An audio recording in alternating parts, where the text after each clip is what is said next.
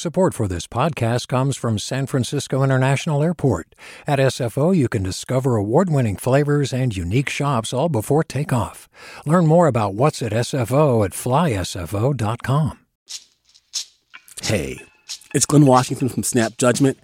And if you love what you're hearing, and I know you love what you're hearing, please consider becoming a KQED member. Special access to cool events, behind the scenes footage, and so much more. Plus, you'll sleep better at night knowing you did your part for the community you depend upon. It's in you. Please be in it. Visit donate.kqed.org slash podcasts to sign up now. That's podcast with an S. Thanks. From KQED. I don't know why this mic like it just keeps dropping. Need microphone Viagra.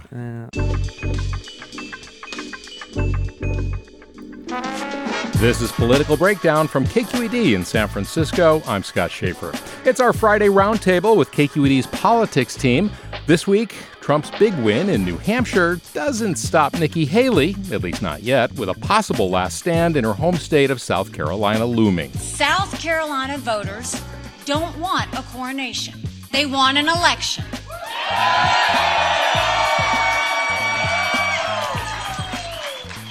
And we're going to give them one. Also, the Veep stumps in California, Kamala Harris, keeping abortion rights at the top of Democrats' agenda across the country.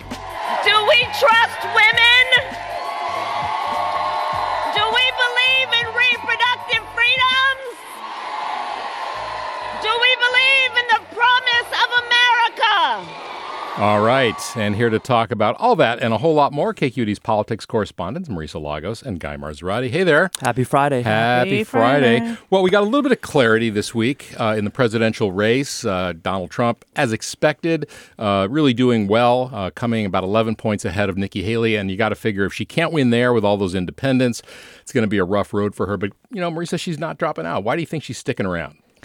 I don't know. It's like she kind of passed this Rubicon in the last week. I mean, we had seen her sort of sharpening some of her attacks on Trump, um, but it does seem, and I, I, don't, I can't, I'm not in Nikki Haley's head, unfortunately, but it seems like Donald unlike Trump Dis- is, yeah, well, or vice versa. I mean, I think yeah. she's she's definitely living in his head. Um, you know, I think we saw DeSantis sort of doing what Trump wanted, quickly falling in line, endorsing him. I think Haley might just feel like she's gone too far already, and like she, I think, sees that she's getting under his skin and seems to be enjoying it. Yeah, well, and Guy, I think uh, Liz Cheney apparently made a call to her, urging her to stay in through uh, Super Tuesday. But like in terms of, you know, if she's she's not going to be on the ticket, I think that's clear. Uh, and looking ahead to 2028, but maybe she just maybe she really believes that it's important to stay in. Well, what's really interesting is that I think on the Democratic side, there's more of an urgency or a wish that she gets out and this becomes a, a really like a general election starts right now. I mean, that's what you heard from, you know, the Biden campaign on Tuesday night. That's what you heard from Kamala Harris when she spoke to state lawmakers in Sacramento saying like we're ready to frame this as Biden and Trump in the general election based off of the view that the earlier that you can get voters fearing a new another Trump presidency, the more you can kind of get those Democrats uh, out. So it's almost like you have the Democrats hope, really wanting to kind of move on to the general election, even though some Republicans within the party have tried to,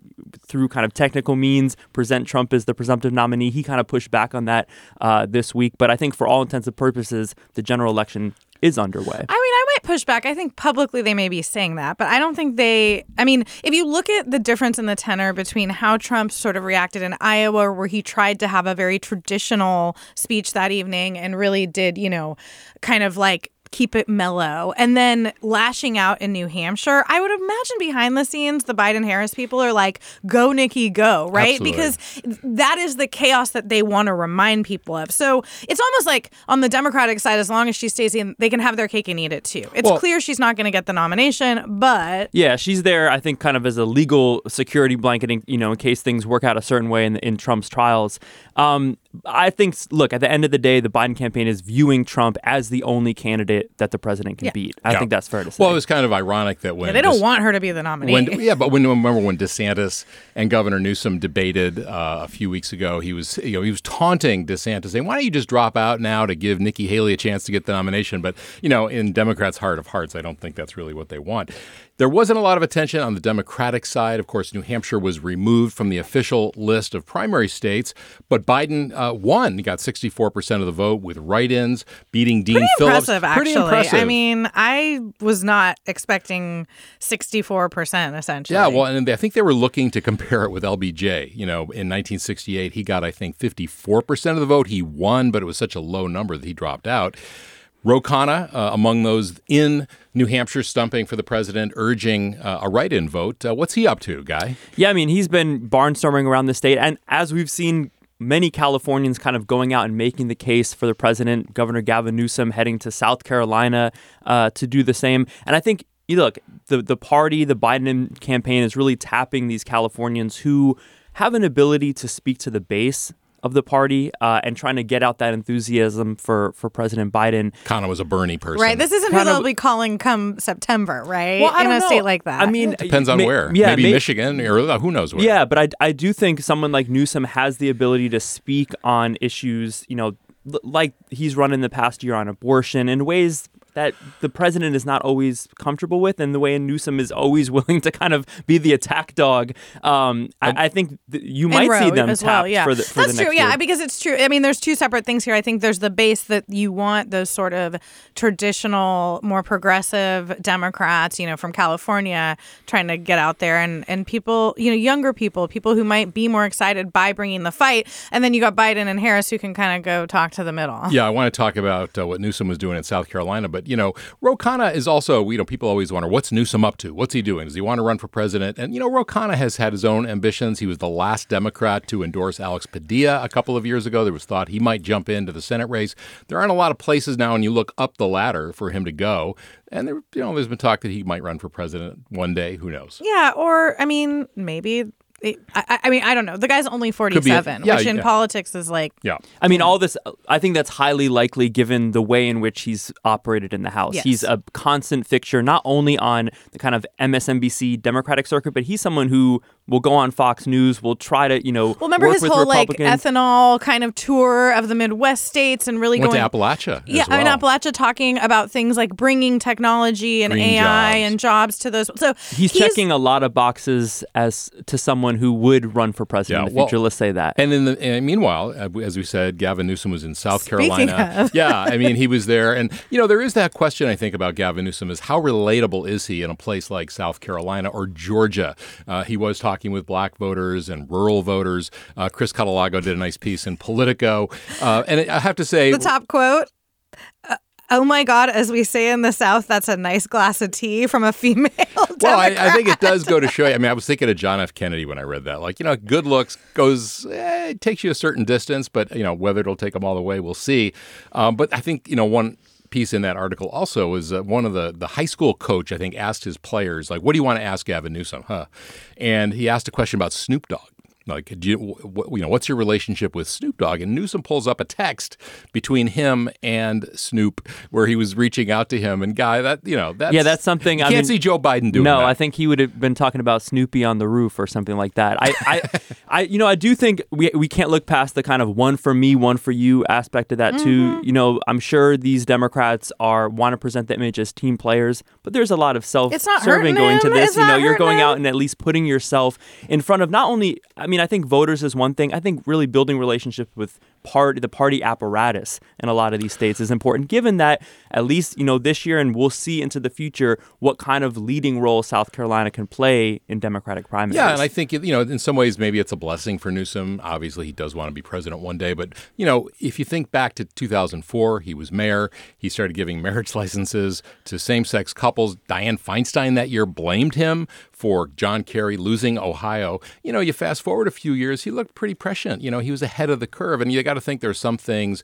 that maybe right now are a little too liberal for certain parts of the country, but you know, 2028, who knows? Absolutely. And he is trying to burnish those credentials. We've seen him push back on very sort of liberal proposals here in California, I think, as a way to burnish that. I just, I, have got to say, apparently Marshawn Lynch introduced him yes, to Snoop yes, Dogg, just yes. to drop some other celebrity names. Yeah, former running back for the Buffalo Bills and I think the Oakland Raiders, Raiders guy. yep. Yeah. Seahawks. Yeah, yeah, no, he's, Seahawks. Uh, yeah, he's that's connected in SAC, Yeah, Lynch's. all right. Yeah. All right, we're going to come back in a minute. And when we do, we're going to talk about Kamala Harris being in California, in Los Angeles, and in LA, and Monday in San Jose. You're listening to Political Breakdown from KQED. We'll be right back.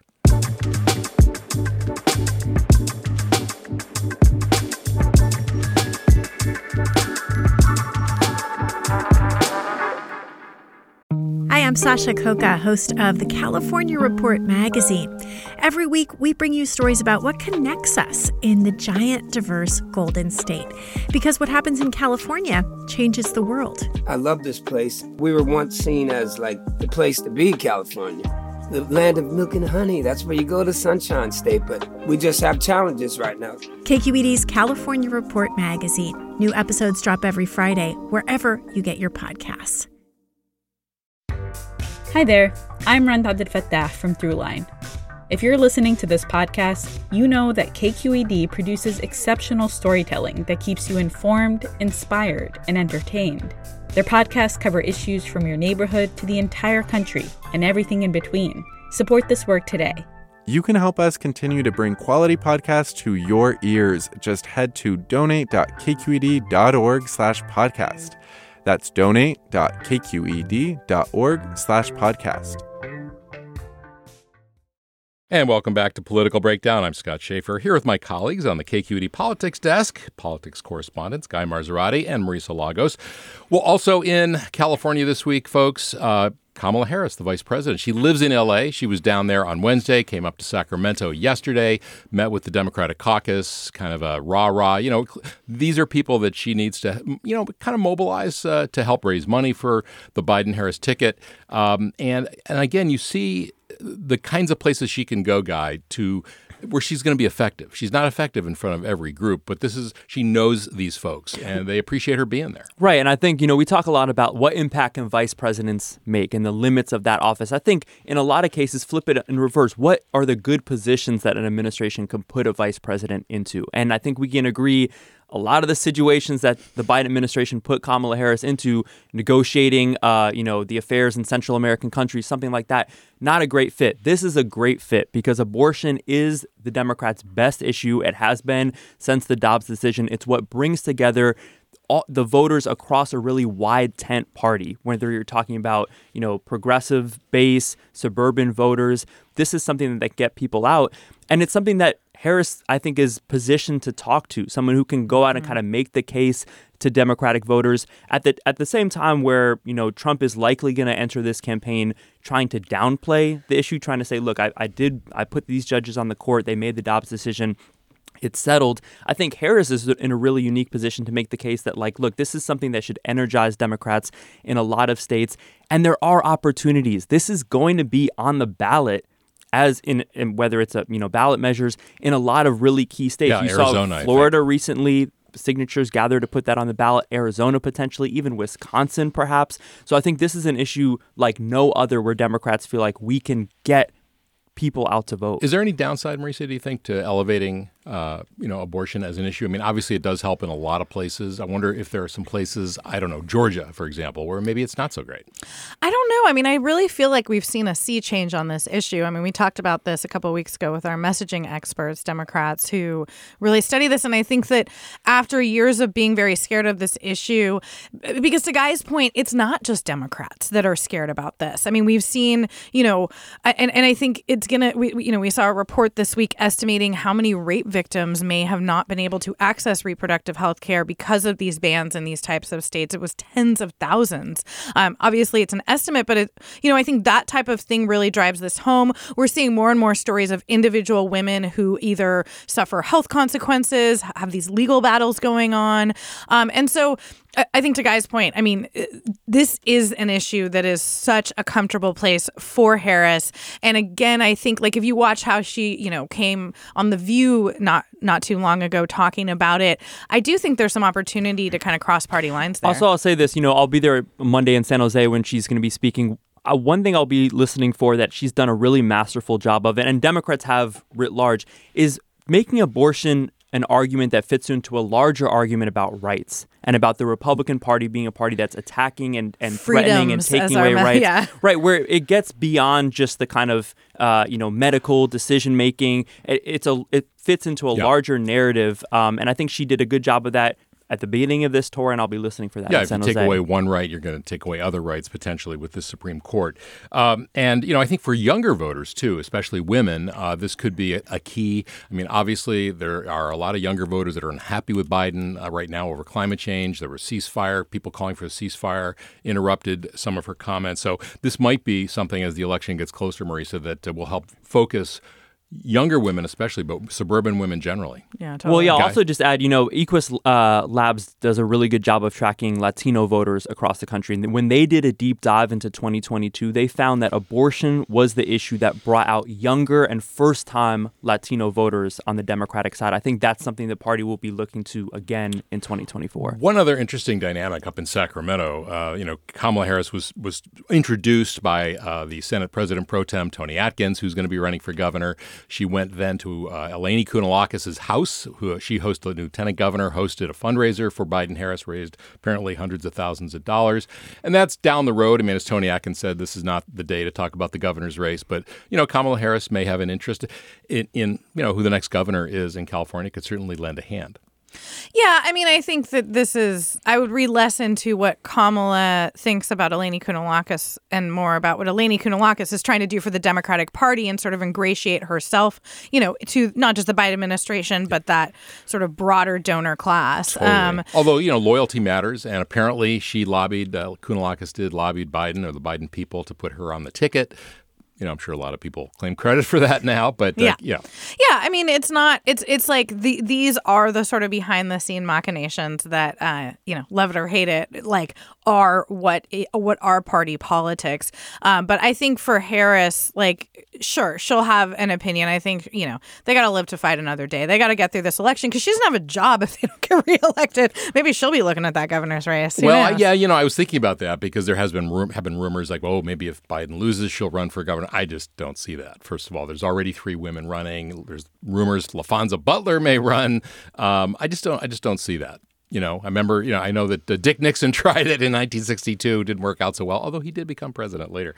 Um, we're heading uh, toward the end, but a couple other things I want to talk about. Uh, first of all, Scott Wiener, Senator Scott Wiener, uh, announced this week that he's going to introduce a bill that would put what are called car governors into require them in all cars and trucks made after 2027 and it would basically prevent those vehicles from going more than 10 miles an hour above that speed limit uh, this to me seems like red meat for Fox News. You you know, think? the- Nanny state, and I can't, I can't imagine Gavin Newsom like signing something like that. Well, let's go back. In the last few weeks, you know, Newsom has poured cold water on what a millionaire's tax, um, the football uh, tackle football ban uh, for League, yeah. Um, so I think this governor is not going to be open to something like that would be my guess um, i think you know knowing scott wiener i'm sure this is coming from a very sort of well researched policy point of view um, but i do think you have to look at the broader politics and it does feel like in this moment again back to newsom and his sort of aspirations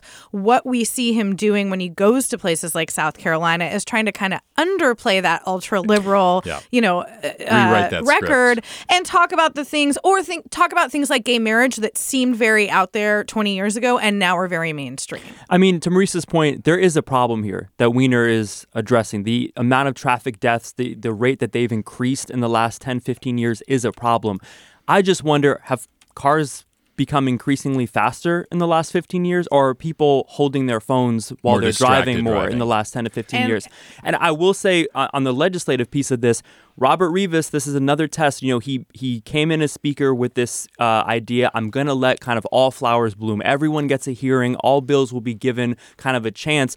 You do run the political risk with some of these bills that they just get more attention than they might deserve, or that might you might yeah. politically want them to get. Well, that wealth tax got a hearing and promptly died for lack of exactly votes. one and done. But you know, this is a, another example of that where this, you know this this could end up getting yeah. a hearing uh, in certainly in the Senate, and it will maybe be on Fox Assembly. News.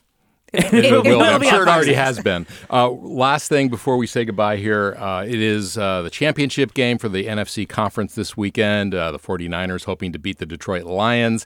And uh, one of the congressional candidates, Peter Dixon, a, a Marine veteran, is bought some time to put an ad on. He's really not one of the what you would consider one of the front runners, but he'll have a lot of eyeballs. There. Well, this really caught my eye. So Peter Dixon, former Marine tech entrepreneur running for Congress in the South Bay and a SU seat, he bought a ten thousand dollar ad. Now, most political ads, you're buying it on the nightly news, it's a couple hundred dollars. He's spending $10,000 for a 30 second ad during the Niners Lions game.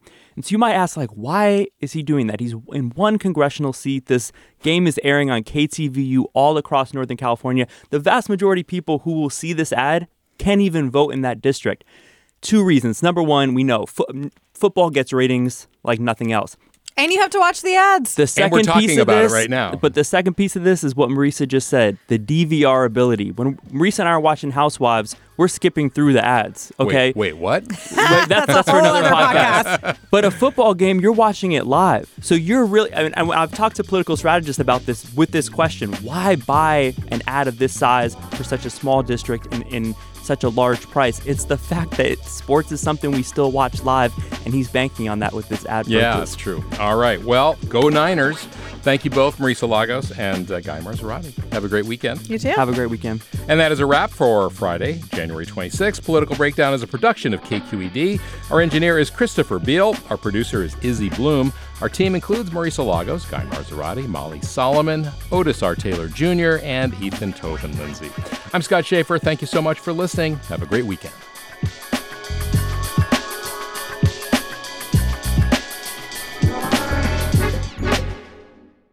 Do you love learning about the San Francisco Bay Area? Its history, its people, its unique blend of cultures? Then you should check out the Bay Curious book. I'm Katrina Schwartz, editor and producer on the Bay Curious podcast, and I'm here to let you know that for the month of May, we've worked out a sweet deal for KQED podcast listeners. Right now, you can get the Bay Curious ebook for $1.99. That's right, $1.99. Just search for Bay Curious wherever you get your ebooks or find a link in our show notes. This offer does expire at the end of the month, though, so you'll want to act on it fast. Happy reading!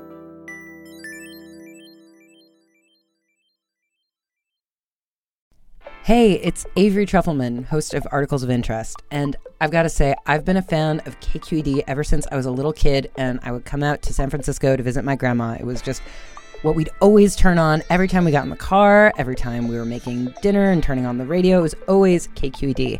And then over the years, I've become a massive fan of KQED podcasts because this is local reporting at its best. These are answers to questions you've always wanted to know, interviews with exciting, unusual voices, necessary journalism, all told with love and care and artistry. And did you know that a majority of KQED's funding actually comes from members? It's just people like you and me supporting the programs they love while also getting access to cool events, behind the scenes footage, and so much more. If you want to sign up and be a part of this amazing community, visit donate.kqed.org slash podcasts to become a member today. That's podcasts with an S. Thank you for listening and thank you for your support.